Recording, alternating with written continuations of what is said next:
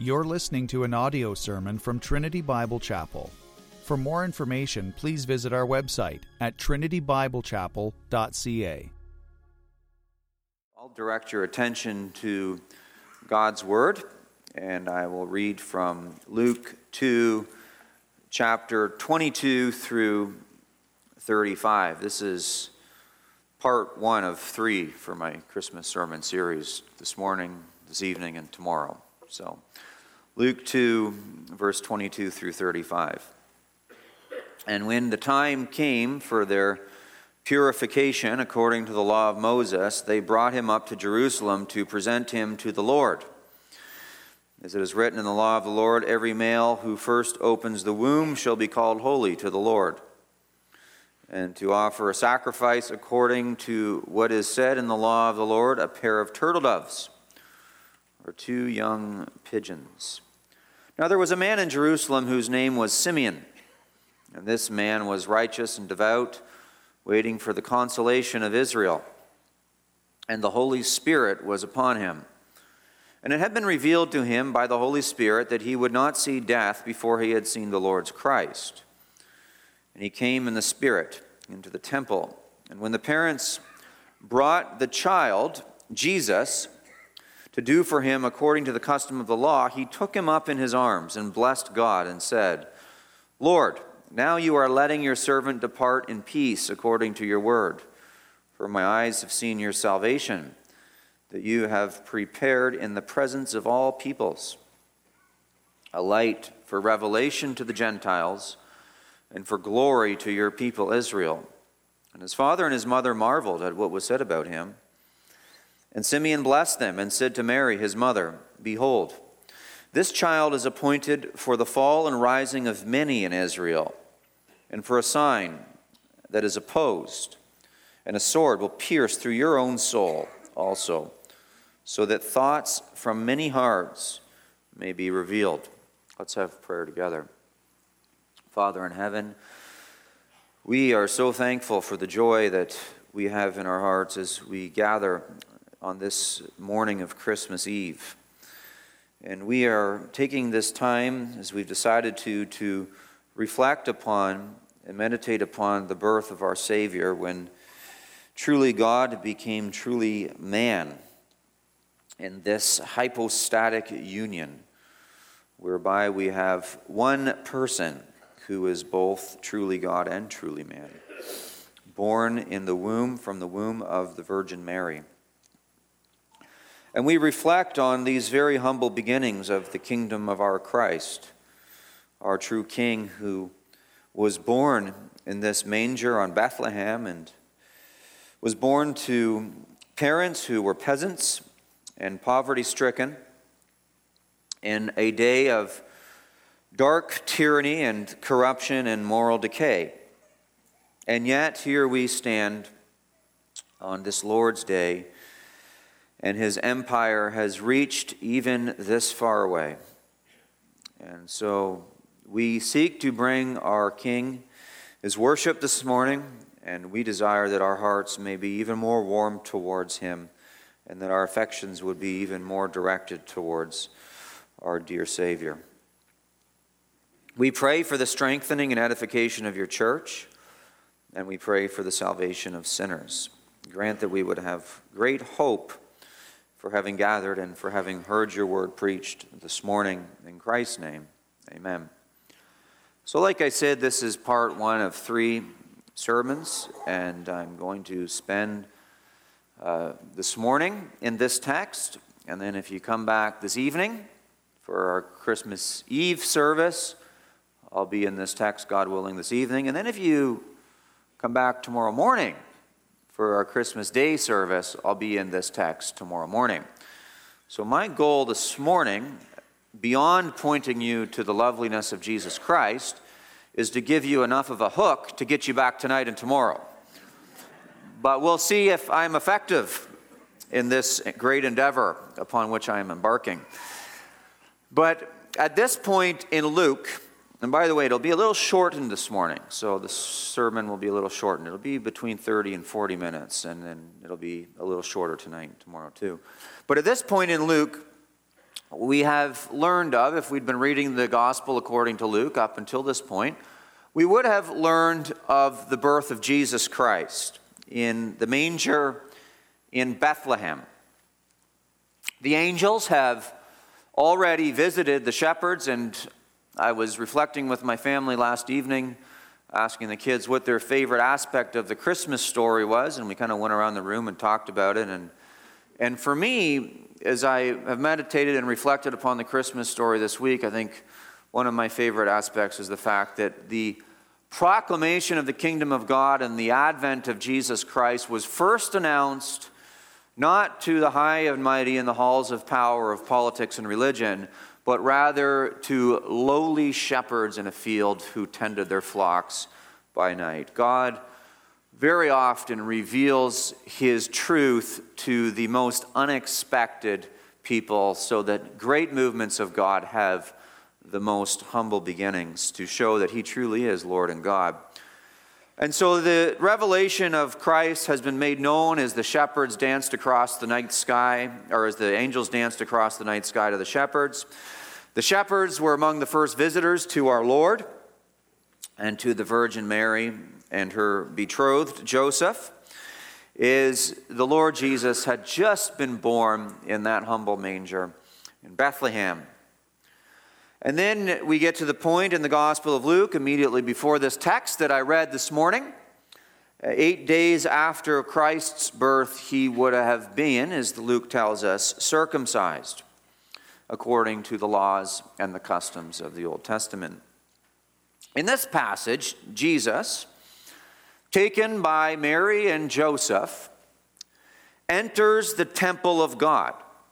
This is very important.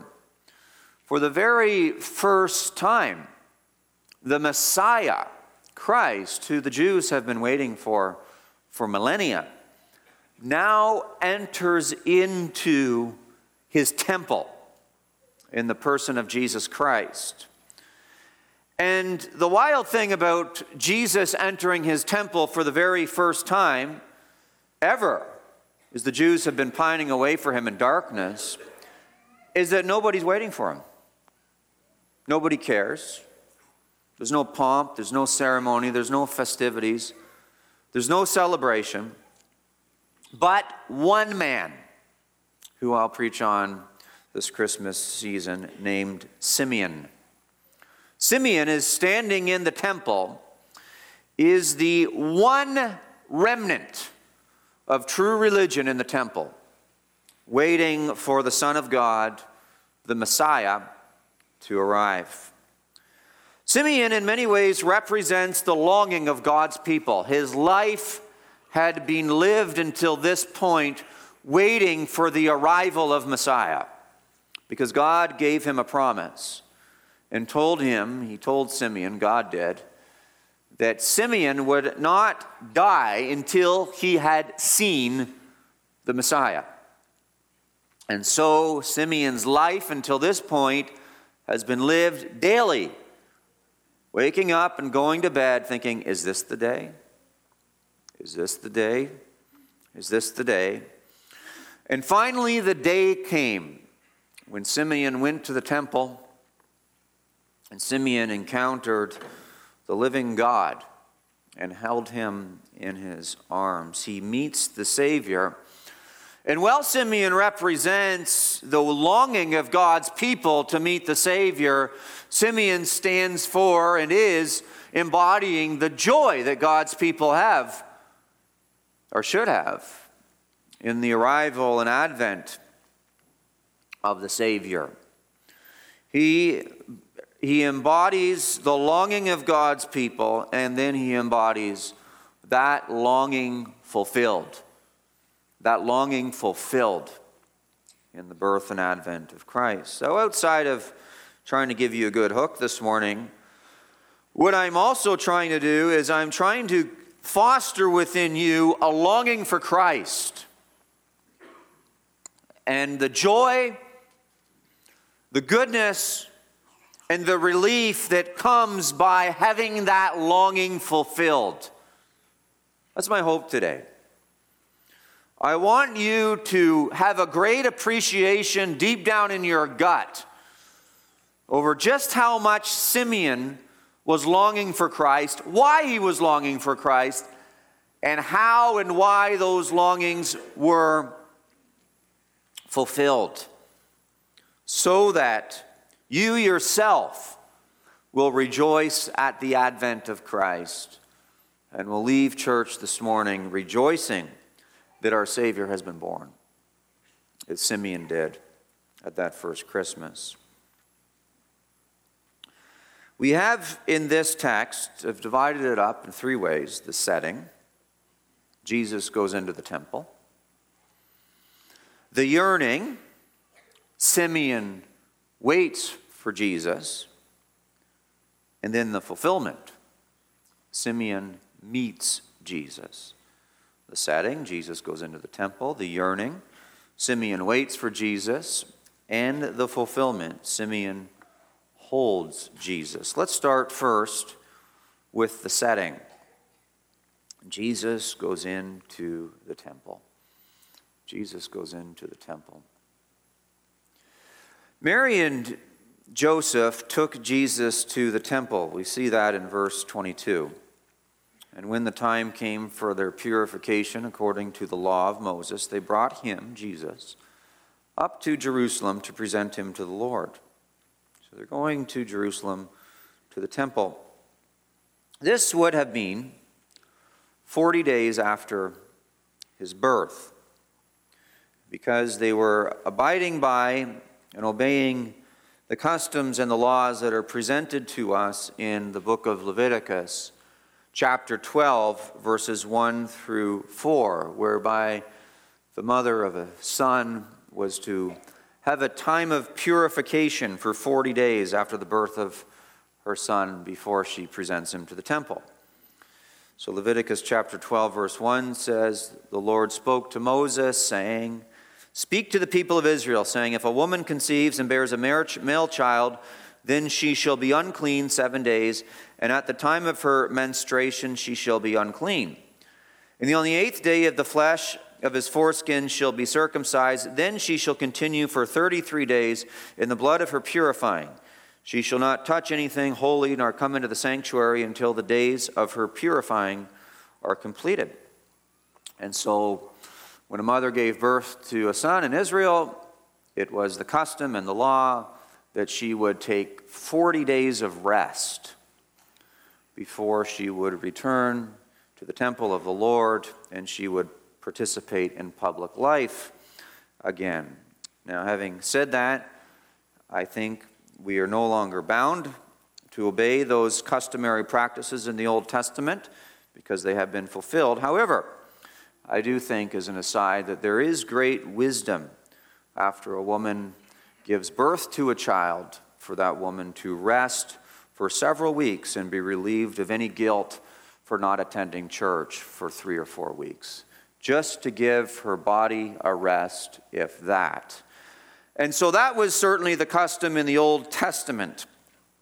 And this is what Mary and Joseph were abiding by, and Mary and Joseph, having Mary having rested now for 40 days after giving birth to the Son of God, goes to the temple of God and goes there, as was the custom, to bring an offering. And the offering, we are told in Leviticus chapter 12, verse 6. And when the days of her purifying are complete, whether for a son or for a daughter, she shall bring to the priest at the entrance of the tent of meeting a lamb, a year old for a burnt offering, and a pigeon or a turtle dove for a sin offering. So, this is what they're doing. They're bringing their offering to God. Mary had rested for the 40 days that had been allotted for her rest so she could recover from her birth and delivery. And now she is going back into the temple to make her offering. Verse 23 of Luke chapter 2 says, As it is written in the law of the Lord, every male who first opens the womb shall be called holy to the Lord. They consecrated Jesus to God in this act of worship. They brought him into the temple to consecrate him to God because he was the firstborn son. That was the custom for every son, but for the firstborn son especially, had to be set apart in the temple is an act of consecration, the one who opened the womb for the mother, the firstborn. And this was the custom of the Hebrews. And it was the custom of the Hebrews because God had killed and executed the firstborn son of every Egyptian. And at the time of the execution of the firstborn son of every Egyptian, that was when the Hebrews were led out of Egypt. And they saw that although the sons of the Egyptians were killed by God, the angel of death, the sons of the Hebrews had been preserved. And so, as a memorial to that, the Hebrews would then take, every time they had a firstborn son, they would then take him to the temple to consecrate him, to remember what God had done in delivering them from Egypt. And this is, again, in accordance with the Old Testament. So, Exodus chapter 13, verse 2, the Exodus is taking place here says, Consecrate to me, God says, all the firstborn, whatever is first to open the womb, among the people of Israel, both of man and of beast. Then Exodus 13, verse 14 through 15 says, Every firstborn of a donkey you shall redeem with a lamb, or if you will not redeem it, you shall break its neck. Every firstborn of a man among your sons you shall redeem. And when your son, or when in time it comes to come, your son asks, Why do we do this? or What does this mean? You shall say to him, By a strong hand the Lord brought us out of Egypt from the house of slavery. And so this is this was what the um, Old Testament told and what it said, and, and this is what they were doing. And so all of this is showing to us as Mary and Joseph take Jesus into the temple after 40 days, is it's showing to us how dedicated they were to the Lord. These were serious believers. They knew the law, they knew the customs, and they were greatly dedicated to the Lord. And they brought with them an offering. Luke 2 verse 20 or 2 verse 24 says, "And to offer a sacrifice according to what is said in the law of the Lord, a pair of turtle doves and two young pigeons." So this is their offering to God. They've taken Jesus, they brought him to the temple after 40 days of rest and they're going to consecrate him because he's the firstborn son, and they have to offer an offering because he is a child that's born in Israel. And the offering that they bring is found in 2 verse 4, or 2 verse 24, which is a pair of turtle doves and two young pigeons. And that tells us something very important. And what that tells us is that Mary and Joseph were very poor. They were peasants. They were not among the nobility and the upper class in Israel, they were among the lower classes. They were obscure people who would have not been recognized at all in society because they brought the offering that is associated with poverty. There were two types of offerings that someone would bring for their firstborn son, for their child, as they entered the temple 40 days after the birth. One offering was for those who had kind of the standard income in Israel or higher. And the other offering was for those who were impoverished in Israel.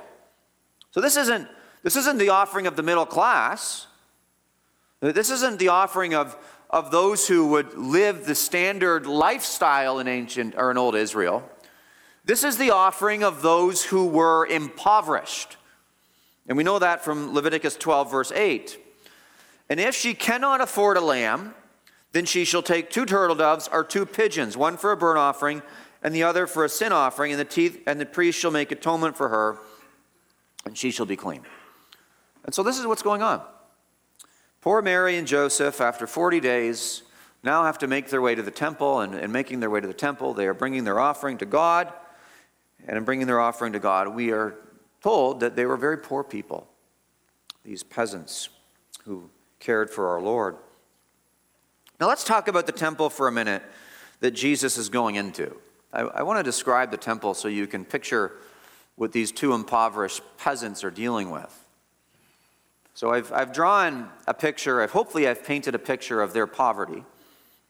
They're among the lower classes within Israel, not the middle class, not the upper class, the lower class. And now they're going to the temple to bring their offering to God as dedicated servants of the Lord. And the temple itself was a glorious structure. It was built during the time of Ezra, and Herod the Great, just a few years before, it had fallen into disrepair, and Herod the Great, just a few years before the birth of our Lord, started to repair the temple, about 16 years before Jesus was born. And Herod the Great wanted to do a really good job on the reparations of this temple, so he actually employed 18,000 men to rebuild it and repair uh, what had fallen into disrepair. The temple that Mary and Joseph, impoverished as they were, were entering into in Jerusalem was the most visible part of Jerusalem. It's on top of Mount Moriah, which is at the center of Jerusalem. And Jerusalem's surrounded by mountains. Then you have a valley where the people live, and then you have Mount Moriah in the middle of Jerusalem. And so it's a majestic picture if you can gather it in your mind. You have this temple on top of a mountain in the middle of city, and the, and the city itself is surrounded by mountains. So it's quite beautiful, it's picturesque. And the temple courts were atop six, a 600 foot wall, so they find themselves above 600 foot walls. And then going above the temple courts, beyond that, is our 75 foot wall. So this is a high, very high, very imposing structure in the city of Jerusalem. We think of our major city centers and we think of the various skyscrapers that dominate the skyline. Well, not so in Jerusalem, not so in the ancient world. In the ancient world, especially in Jerusalem, the temple would have been the centerpiece. You, you look at Jerusalem from yonder, from a distance, and what do you see? This glorious edifice that is shooting up into the sky atop Mount Moriah, atop a 600 foot wall with 70 foot walls protruding up above the temple courts. And they would have come up the east side of the temple, which was, had 75 foot high gates of brass. And if they had done so in the morning, those 75 foot high gates of brass faced east. And so the sun would have been coming up, peeking up over the mountain peaks, and reflecting off of those 75 foot high brass doors. So you would have had a glowing temple that the Christ child was entering into. So just, I'm trying to paint this picture for you. Here you have these humble peasants who have traveled to Jerusalem with their little baby. They couldn't even find a place to have the baby in, they had to have the baby in a manger. The first visitors are lowly shepherds, and now they're climbing up the stairwell, or the staircases rather, of this glorious, imposing structure, likely with the sun reflecting off of the brass doors, made them look like gilded doors with the sun there. It's an enchanted picture. It's a majestic, enchanted picture. The heart of religious life, the heart of the holy city, and the heart of the Holy Land. Right? The most holy place in the most holy city in the most holy land. So it's the most important place and the most important city and the most important land. And here we have these little peasants going up the stairs with their baby. And Mary and Joseph, two peasants, two nobodies, climb up the stairs for their religious duties with baby Jesus, 40 days old, in their arms, with nobody to greet them. Although they be poor, although they be unimposing, they are carrying with them Jesus Christ, the Son of God, the one who the Jews have been pining away for for millennia, and nobody is there to greet them. There's, there's no pomp, there's no orchestra, there's no choir, there's no angelic chorus, there, there's no line up going up the stairs of a guard. They're nothing. It's just them and their baby making its way, making their way up the stairs to do their religious duties. So that's the picture of you get, you get of Jesus entering the temple. This is the Messiah. The first time he's ever entered his temple as a man, as a child, and it's essentially falling on deaf ears. But then we're introduced to this other man in the picture, who's kind of this obscure fellow in the Bible, and his name is Simeon. And we're introduced to Simeon, and so we get to point two. We have the yearning Simeon waits for Jesus. Simeon waits for Jesus. No one came to greet Jesus. his family, except one man, Simeon. And no one came to meet this peasant Savior except for one man, Simeon. And we know very little about him outside of these few little verses in the Bible. We know that he was from Jerusalem.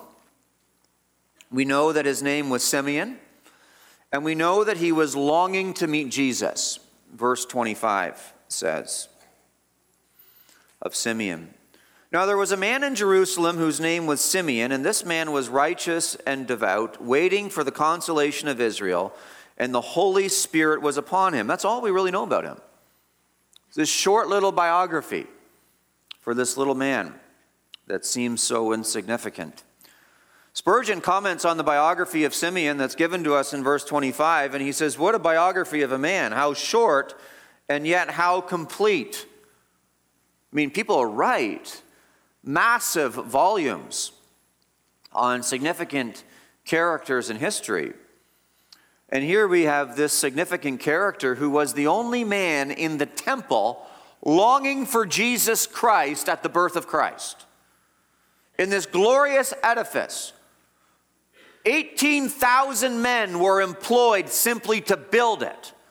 Innumerable staff, innumerable priests, innumerable Levites, a religious hierarchy in there doing their religious duties, and we have one man who we know almost nothing about outside of his name, outside of where he was from, Jerusalem, and outside of the burden of his heart, and that is that he was longing for Jesus Christ.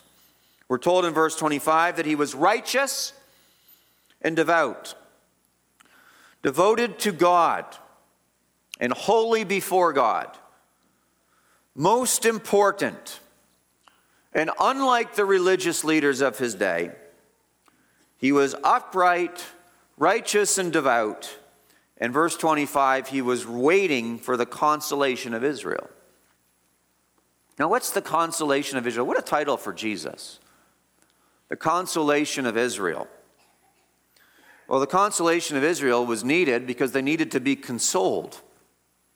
You see, they were under Roman tyranny, so it was a day of political oppression and oppression by a corrupt political establishment. The national leadership of Israel, so I'm not talking about the Roman leadership, as corrupt and as it was and as tyrannical as it was, the national leadership of Israel, of ethnic Israel, was religious, were political, but they were corrupt too, we're told. Jesus repeatedly called them hypocrites, and their corruption was one of the reasons that Israel was at this time under occupation. And then beyond that, what Israel would have been doing, the you know, average person on the street of Israel would have been doing, is they would have been remembering the glory days. Remember how glorious it was at the time of Solomon when there was so much wealth and prosperity in Israel, you could kick a piece of silver down the street because their silver was so plenty. And the borders were safe, and the streets were safe and secure, and you could walk down the streets at night and not worry about being harassed, and you could keep your doors unlocked, and so on. Those were the glory days of Israel. Well, the glory days have long gone. And Israel has fallen into great disrepair and great corruption. And the people should have been, certainly Simeon was, waiting for consolation. When will God reverse the course of things? When will He arrive and show up? When will He undo all the sin and tyranny and corruption and decay that has occurred in Israel? And beyond that, when will He bring about the forgiveness for our own sins that we've longed for? And so you have Simeon waiting for the consolation of Israel in this corrupt establishment. And I suspect that Simeon was, in one sense, is Lot was in Sodom. What was Lot in Sodom? Well, he was one righteous man in the middle of a wicked city. And 2 Peter chapter 2 verse 7 tells us that Lot was greatly distressed by the sensual conduct of the wicked. I suspect that's what Simeon was in Jerusalem. greatly distressed by the sensual conduct of the wicked.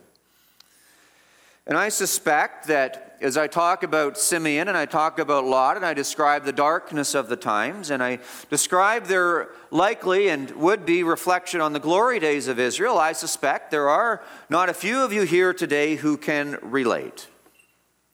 When will God undo all the evil that has occurred? When will He set things right? When will He lower those corrupt mountains and raise those valleys that are pining away for righteousness? When will this occur? And Simeon felt that way every day. Verse 26, we are told that it had been revealed to him by the Holy Spirit that he would not see death before he had seen the Lord's Christ. You, you can imagine this man. Spurgeon describes him this way Every morning he went up to the temple, saying to himself, Perhaps he will come today. And each night he went home to bend his knee and said, O Lord, come quickly, come even so quickly. And I want you to take heart about something.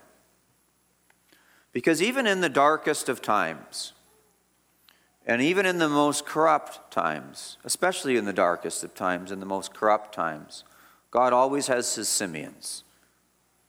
He always has his remnant that are praying, that are longing, that are waiting, and quite often he has more Simeons than you realize. And at his time, he will show who all the Simeons are. And so there was Simeon in this dark temple, corrupted by the religious establishment in this dark city, corrupted by the political establishment, under this dark tyranny, corrupted by the Roman emperor. And there was little old Simeon pining away day after day after day after day. When will the Messiah come? When will the Messiah come? When will God's people be consoled? When will it happen? When will God visit us with forgiveness? When will we see the power of God? And then, having learned about Jesus going into the temple, and having learned about the yearning, the yearning of Simeon as he waits for Jesus, we have the fulfillment as Simeon holds Jesus in verse 27. And don't miss how special this is. And he came in the Spirit into the temple.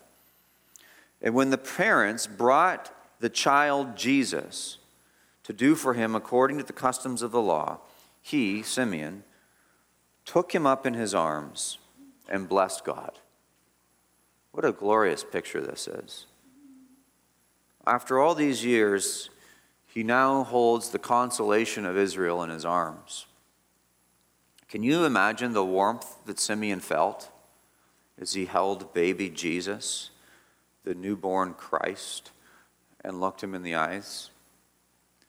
Can you imagine the joy in his heart as he cradled the newborn Savior and pressed him up against his chest and smelt his breath against his face? He'd been waiting and waiting and waiting.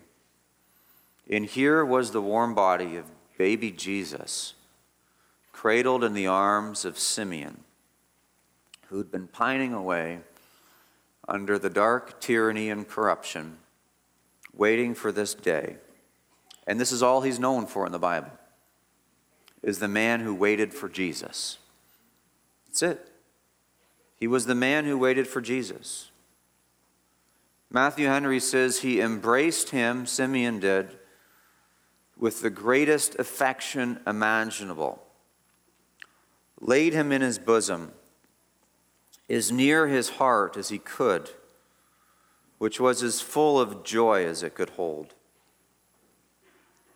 While the world crumbled in seamlessly hopeless darkness, the dawn of its rescue cooed in Simeon's arms. What a beautiful picture this is the dawn of the rescue of a dark world is now beaming off of Simeon's face as he looks down into the eyes of this 40 day old baby. And won't you be full of joy this Advent season? To know that this Advent has come, this Christ has arrived. Won't your heart rejoice with Simeon this Christmas? Why? Because as pining away as the world is in darkness and under corruption and decay, Christ has come. He has been born. He has come in a humble way, but the King has arrived. And the dawn of our hope has cracked the eastern sky. And old Simeon held him in his arms. Won't you worship the Lord Jesus this Christmas, knowing that all the hope of the world rests upon this child? And won't your heart well up with gratitude, knowing that as was promised, God sent his Son, and he sent his Son to save us? Simeon speaks and Simeon shares a few words a few words of praise to God, and a few words of admonition to the young teenage couple with the baby. But to hear those words, you'll have to come this evening and tomorrow. Let's have prayer. Father in heaven, how we thank you for your kindness, and we thank you for our Lord Jesus, how the dawn of your salvation has arrived in this Christ child and that all the hope of the world rests upon him. And for him we are thankful. And to him our hearts well up with worship, and to him the affections of our hearts are directed. In Christ's name, amen.